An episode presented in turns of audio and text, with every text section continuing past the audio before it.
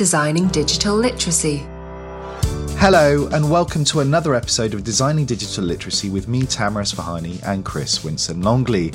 In this episode, we're going to be looking at digital literacy. What does it mean? How can we apply it? How broad is it? What are other nations, devolved nations within the United Kingdom, doing to try to fulfill this need for digital literacy and education? Digital literacy is a massive phrase, and it's something that we're trying to define in the lesson plans that we're providing. In this episode, Chris will explain a little bit more about digital literacy and our definition and how we see digital literacy in a wider context of society and especially as future jobs for children that are in school. Video games is a whole section of its own, but like other mediums, I think, in education, they're seen as distractions rather than enhancements of life. And I think that's one of the reasons why we really wanted to talk about the designing of digital literacy, the, the, kind of the definition that we perceive digital literacy should be in, because I think there's kind of disparate ideas of what digital literacy should be and how it should be implemented, if at all.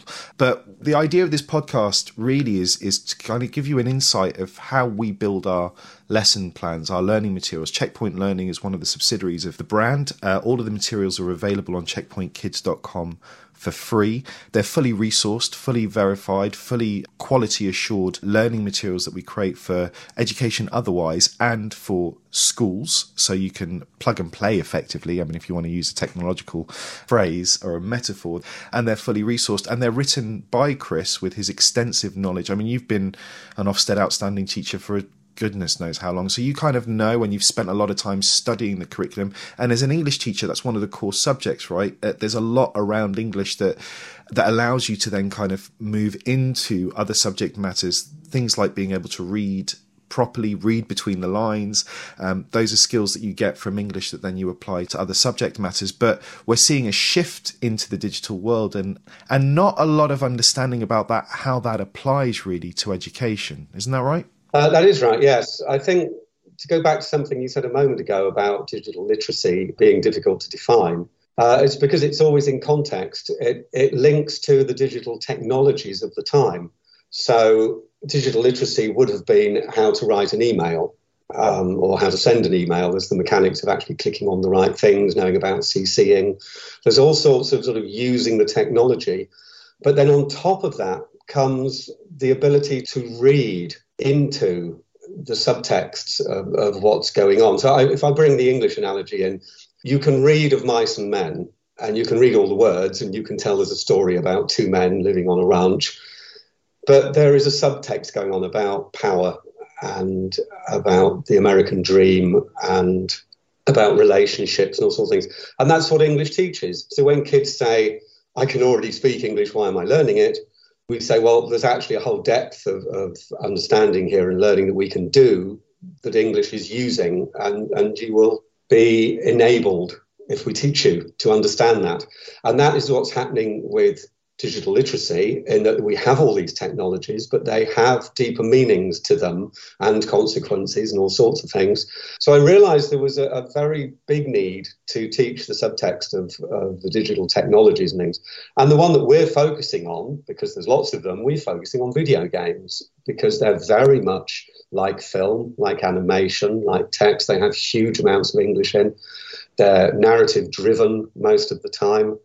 Um, we know from Lara Croft and the experience we had of her reinvention as a character that you know we do have negative aspects of gaming. It's ridiculous to say there aren't, but there are also massive positives. And of course, Lara Croft has now become a an icon for women.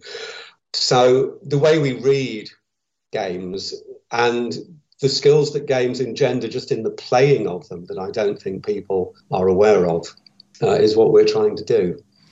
One of the things that you said that kind of sticks with me a little bit is this idea that as teachers are being trained, they're not trained in digital literacy, which I think is a really important point here.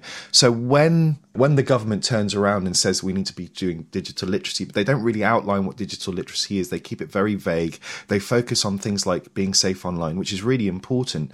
But being safe online requires you to understand the medium in which you're using. So coming back to your point, and I, I, take it kind of on board because it's really important. You have to be able to read the context of the websites that you're on. You have to be able to the social media platforms you're on.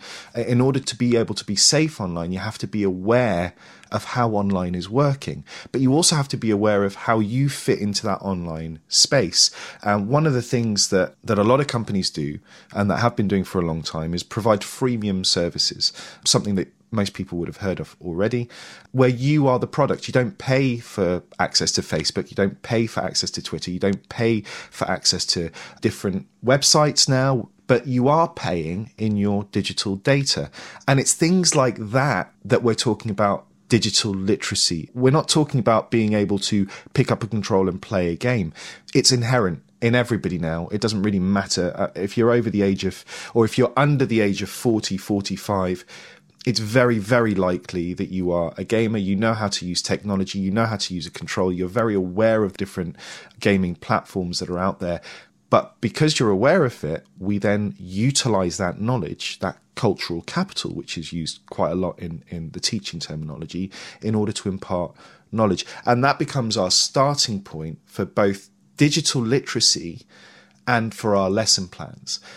And I think that's one of the things that is missing. What we've identified, which I think is really unique, is that how can we impart not just the attainment targets for the national curriculum within a lesson, but how can we also impart the knowledge of kind of life skills, the wider skills that you need, those PSHE skills, you know, those those things that we want children to learn to make them more resilient, to make them more courageous, to make them able to fail and more resilient to be able to come back and try again. And that's something that you do really, really well with the lesson plans. And I, I kind of want to explore that a little bit today. I want to kind of outline how we do them and, and what we do and what we're trying to achieve, what we believe digital literacy should be. Yes, I think the the thing for us is that the outcome of the lesson is not a tick box exercise. It's not a, oh, I, have I've now got that attainment target. We do focus on the attainment targets of particular subjects. So um, Ofsted talk a lot about substantive and disciplinary knowledge in their views and in the programs of study. And substantive knowledge is the factual knowledge, if you like, the information. Disciplinary knowledge is how, say, a historian thinks how do they put together these historical stories about, you know, if we say King Richard was like this, or how do we know he was like that? Where's the evidence? Where's the proof? They use sources, and then we talk about reliable and unreliable sources, and then Ofsted say, well, there aren't any. It depends how you're using the source for your historical investigation, etc. So there's a whole way of thinking about being a historian, which is the discipline that's coming across. And that's sort of what we're doing with the gaming we've got the substantive knowledge of the subject. We've got the game itself, which is the thing that links the children to the learning and makes them interested. But then we're looking at more disciplinary knowledge, how to think. And it's not just thinking like a historian. We might do that in the history one, or thinking like a scientist when we were collecting data, for instance, in one of our lesson packs. We do do that, but we also focus on the intrapersonal skills, which are vital. People confuse them with interpersonal skills. And when you talked about PSHE a moment ago, uh, yes, the PSE Association has been tasked with writing the programme of study, bringing in personal education and, and sexual education for school. And of course, the PSHE Association have been tasked with writing the programme of study. And in that, they identify what they call uh, skills for life. And in there, they just put collaboration, team working. And that is the thing that everybody thinks has to be promoted. That, that, that you know, everybody talks, oh, yeah, we teach kids how to collaborate. And yes, of course, that is very, very important. But they're interpersonal skills, how you talk to each other, working in a group, etc. And most teachers have done that for years and years and years. But the intrapersonal skills are the ones that you mentioned before the resilience, the determination to do something. And most important of all of them, I think, risk taking and an acceptance of failure within the process. Now, that one is understood. Everybody outside of the government's national curriculum understands that risk taking and failure is what life is actually about. fear of failure stops us doing anything. It stops us moving out of our bubble. It's, and most of us, as you, you may get this one, you might not, you might be much cooler than me, but I have spent my life being upset with myself for not dancing. That phrase that everyone used about dance like nobody's watching, and I, I actually feel that. I've been at weddings, I've been with my children and things. I will dance on my own with my kids in the front room, but put me in a, a social situation and I freeze and I cannot dance. Yeah, I am much cooler than you. to the point where I actually went for dancing lessons and I learned to waltz and I could waltz pretty well. Oh wow! And that's why I love the waltz in the bedtime stories. Okay. But that's another. That's a whole other story. story. But I learned to dance. So I thought, right, when I am somewhere, I can just you know waltz and impress everyone with that. But Except for nobody plays waltz music. So. That fear of failure. Yeah. And yet, I even know as an adult that I'm not judging anybody else on that dance floor, and I'm not judging anyone for their dancing or whatever. I, I don't do that. So why do I imagine people are judging me, etc.? And I think the point of this is that the school system is based on judgment. The entire outcome model that it's not about building up the skills within someone to succeed in any area of life. It's have you got a GCSE in history? Do you know the substantive knowledge we needed you to know? Can you express it like a historian? And maybe you can, maybe you can't. But if you can't, you have failed. And yet, all the other skills you picked up while learning to do that, the intrapersonal skills, are ignored. And the point with gaming is that gaming actually does that. And I'd like to have just a little word about the negativity of gaming people see it from, they just glance at a screen. Because if they're not doing it, if they're not actually engaged in it, then they're not going to understand it anyway. Even if they are engaged in it, as we've already said, there are levels of understanding anyway. So they're getting misinformation, if you like. They're, they're, and then they hear things in the media like, oh, you know, kids are more violent because of computer games. There is no evidence for this whatsoever. But it becomes this knowledge in the culture that games are bad. And yet, one of the things you and I know is how Animal Crossing got people through the pandemic, lockdown, COVID. They sold millions of copies of that game because people could socialize and get together and chat. My son, when he's playing computer games, has his phone next to him and that's switched on. This is this use of digital technologies. He's talking on the phone. He's got a headphone on, which he keeps having to take off because of his phone, but he's talking to players in the game and he's playing the game. So he's got a social thing. He's meeting kids he can't meet. We live in a rural location. His friends are 20 miles away, but he can talk to them while they're playing a game. They're chatting about the game, they're chatting about other things, they're listening to music. He's got his phone going. So he's doing all these things, which are all incredibly positive. And during lockdown, that kept him sane. So that's only one aspect of the positive nature of games. And if people can begin looking at our materials and see how we use video games, which we don't actually play in the lessons at all, it's like we don't show a film. You only look at excerpts of things and then show how they're working. That's what we do with the games. And as we begin to reveal these interpersonal skills, children realize they have them and that they have this cultural capital, not only a knowledge of digital technology, but they also have the risk taking. I've said to my son, You just failed again. You just got shot again. And he goes, Yeah. And I go, you're upset? And he goes, No, I'm just going to play again. The game resets, lets me do it. But I, I know now I'm going to go left instead of right. So he's learning all the time and he sees failure as part of learning and developing his skills. The idea that failing is a good thing is something that is not at all impressed in school or supported in school. Um, that's one of the biggest things that the designing digital literacy for us, I think, is really important. It's that idea that, you know what, in order to be able to progress, you have to fail. That's that incredible quote that says, a mistake is not a mistake if you make it a lesson, if you learn from it. The system doesn't accept failure. Being observed in the class, Ofsted, all those things, they don't accept failure as part of the process but the teachers do. I know teachers, I was a teacher. We are always telling children, take a risk. It doesn't matter. Just try and answer. Put your hand up. Have a I'm not saying teachers don't. What I'm saying is the system and the system in which the teachers are working in don't allow teachers to let the children fail or become resilient as much as it's all about cramming knowledge and information and that is the measure of failure. And it comes back to your point of justification.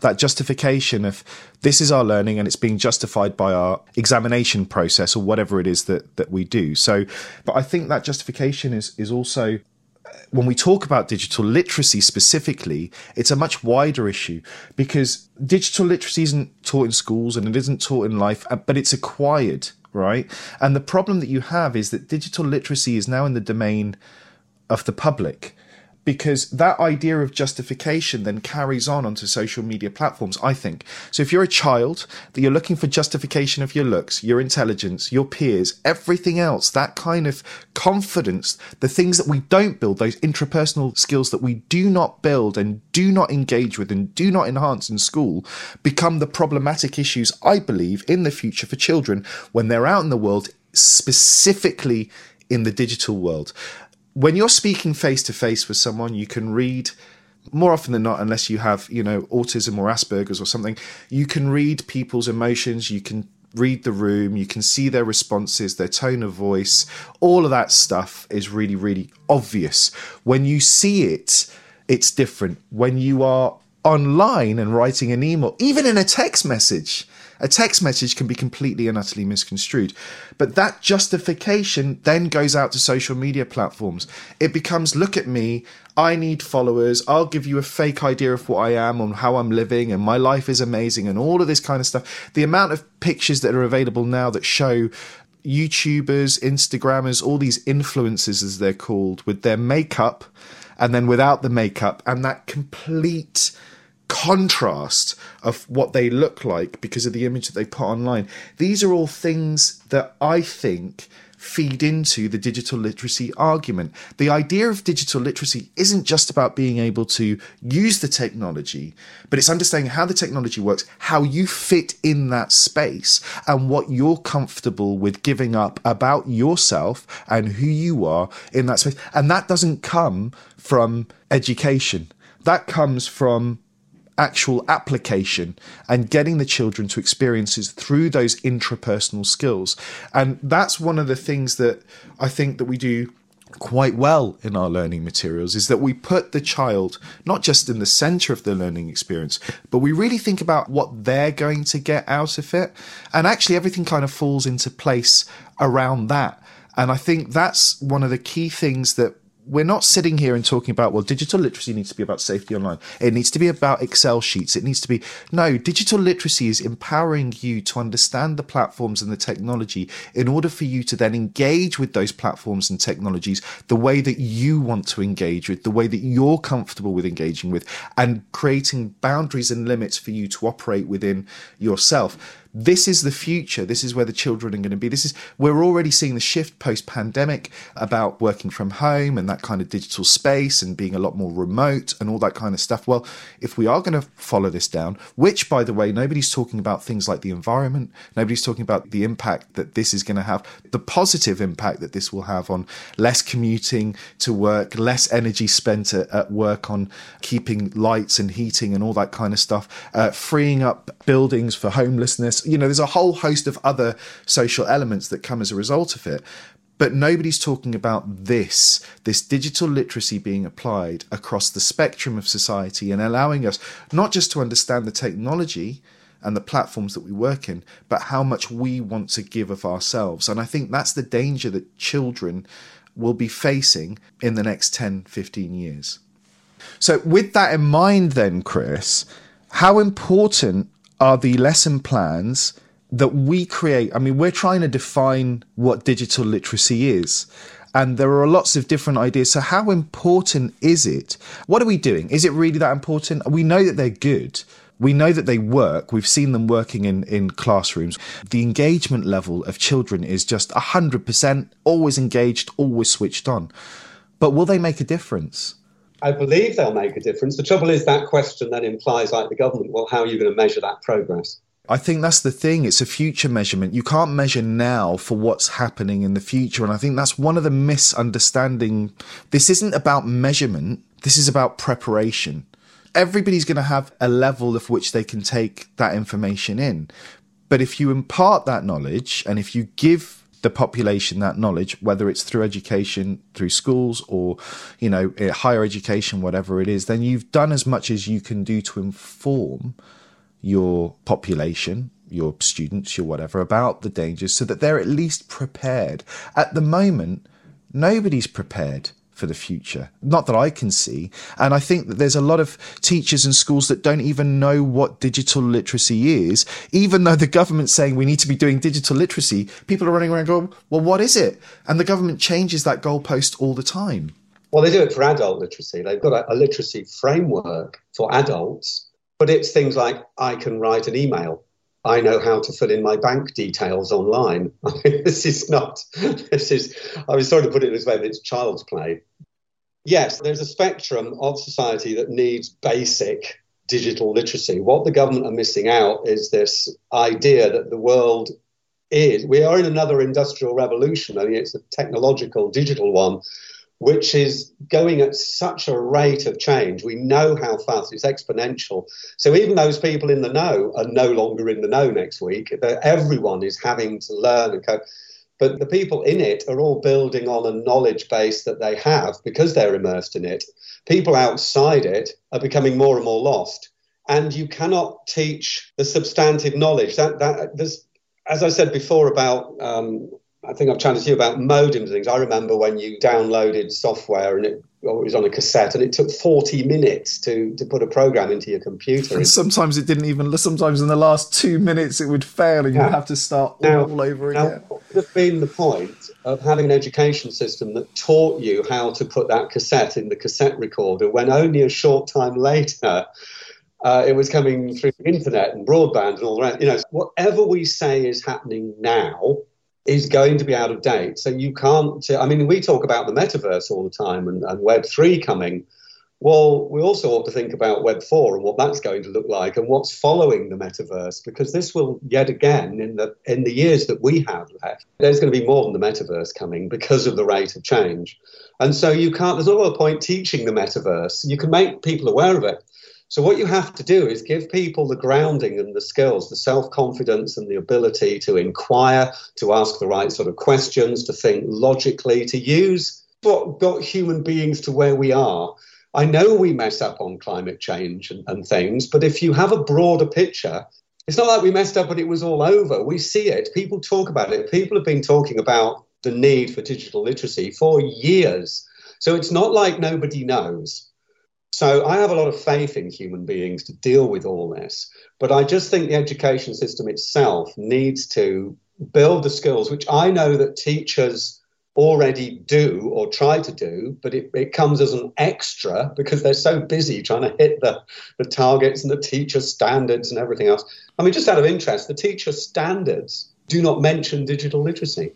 There is no need for a teacher in this country to know anything about digital technologies. So we're technically banging our heads against a brick wall in the grand scheme of things because if teachers aren't concerned and they see it as non-statutory, then teachers are time poor.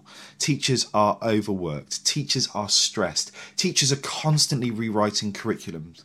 I think that's what we're trying to offer with the learning materials is it doesn't really matter what happens with government and what happens with curriculum. These stand alone as learning materials that teach you skill sets using attainment targets that will always be there because the basics of uh, reading and writing are always going to be there and that's what we use to to impart knowledge. And also i absolutely take on your point of we need to be teaching for the future.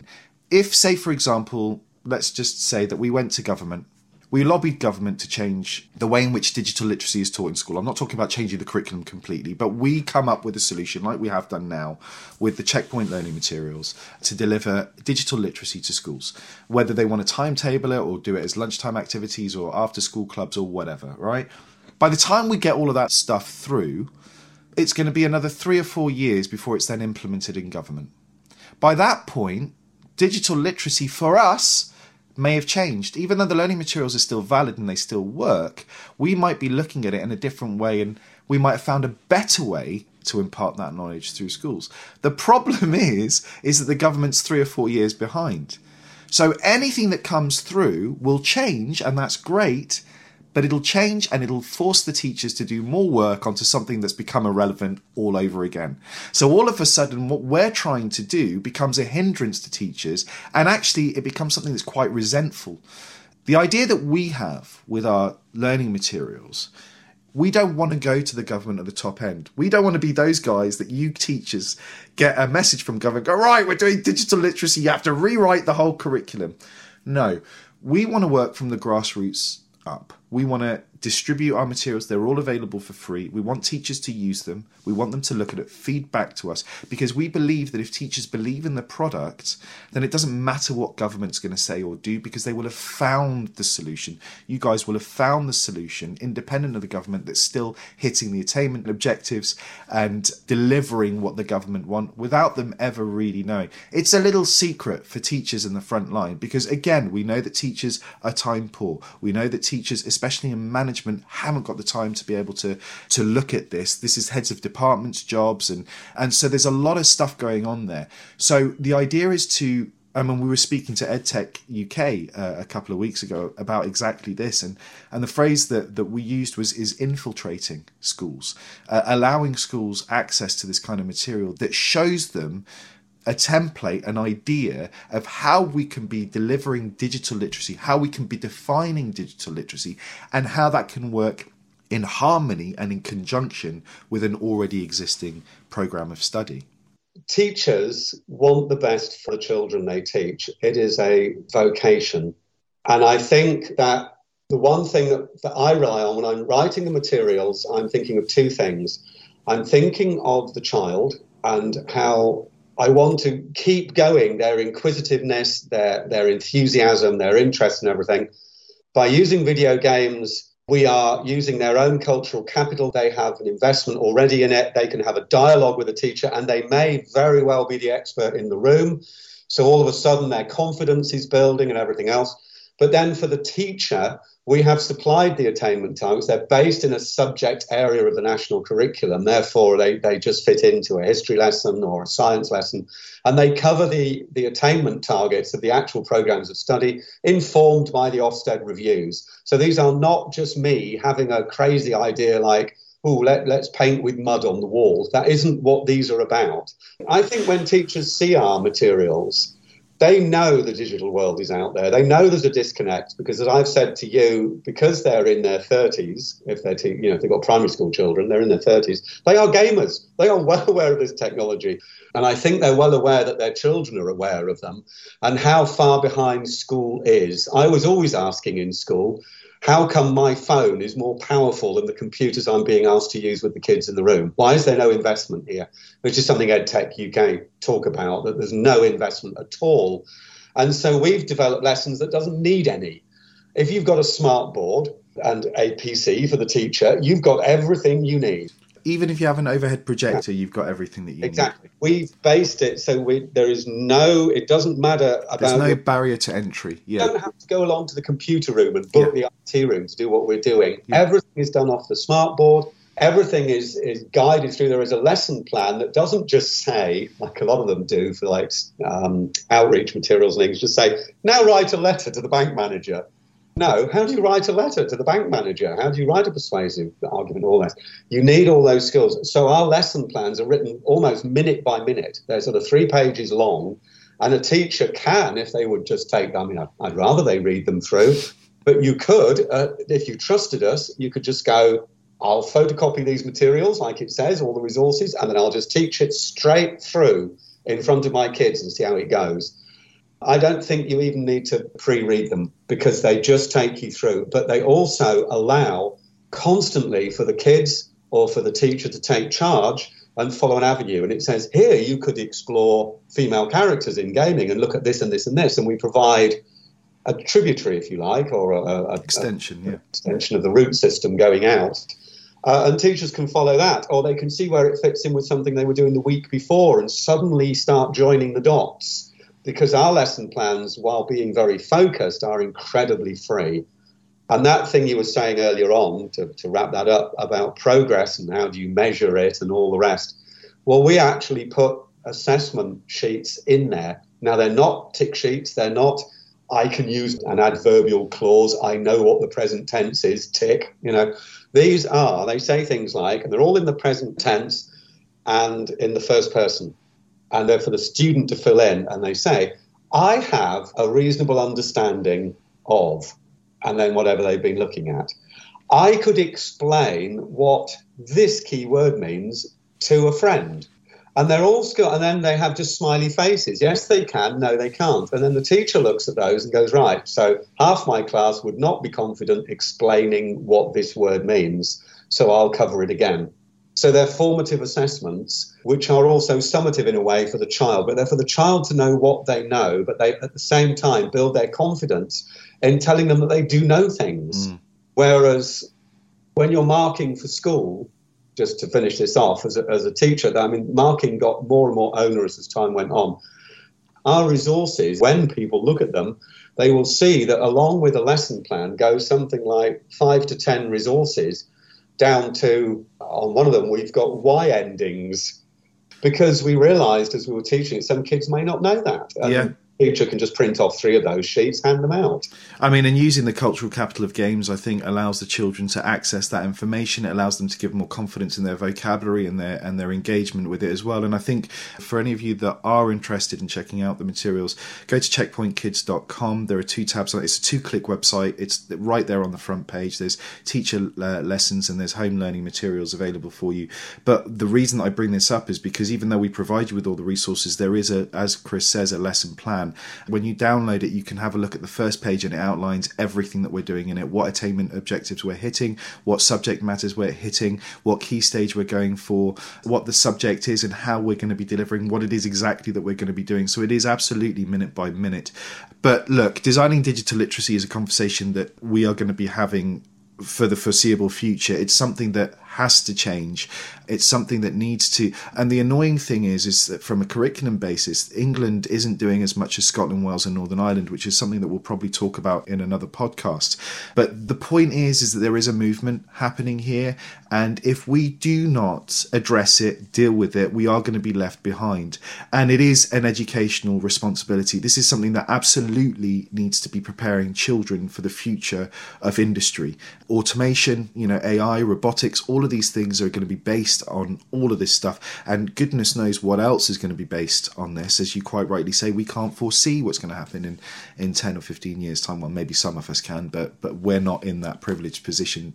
The best thing that we can do is prepare ourselves for the future. So if anybody is interested in, in the materials, again, www.checkpointkids.com or www.checkpointmagazine.com if you're interested in the wider issues of video games across politics, culture, society, history, and education. The main magazine is available to download as well as uh, a plethora of other podcasts uh, that you can explore. And please, by all means, visit the brand and look at the wider impact of how video games are affecting our society, uh, how are they affecting our culture, how they're affecting our politics, and what we can learn from them. But until next time, Chris, thank you very much for your time, and we hope that we've imparted some kind of knowledge for you, at least some food for thought. Brought to you by Checkpoint. Download the lesson plans at checkpointkids.com. Designing digital literacy. Back soon.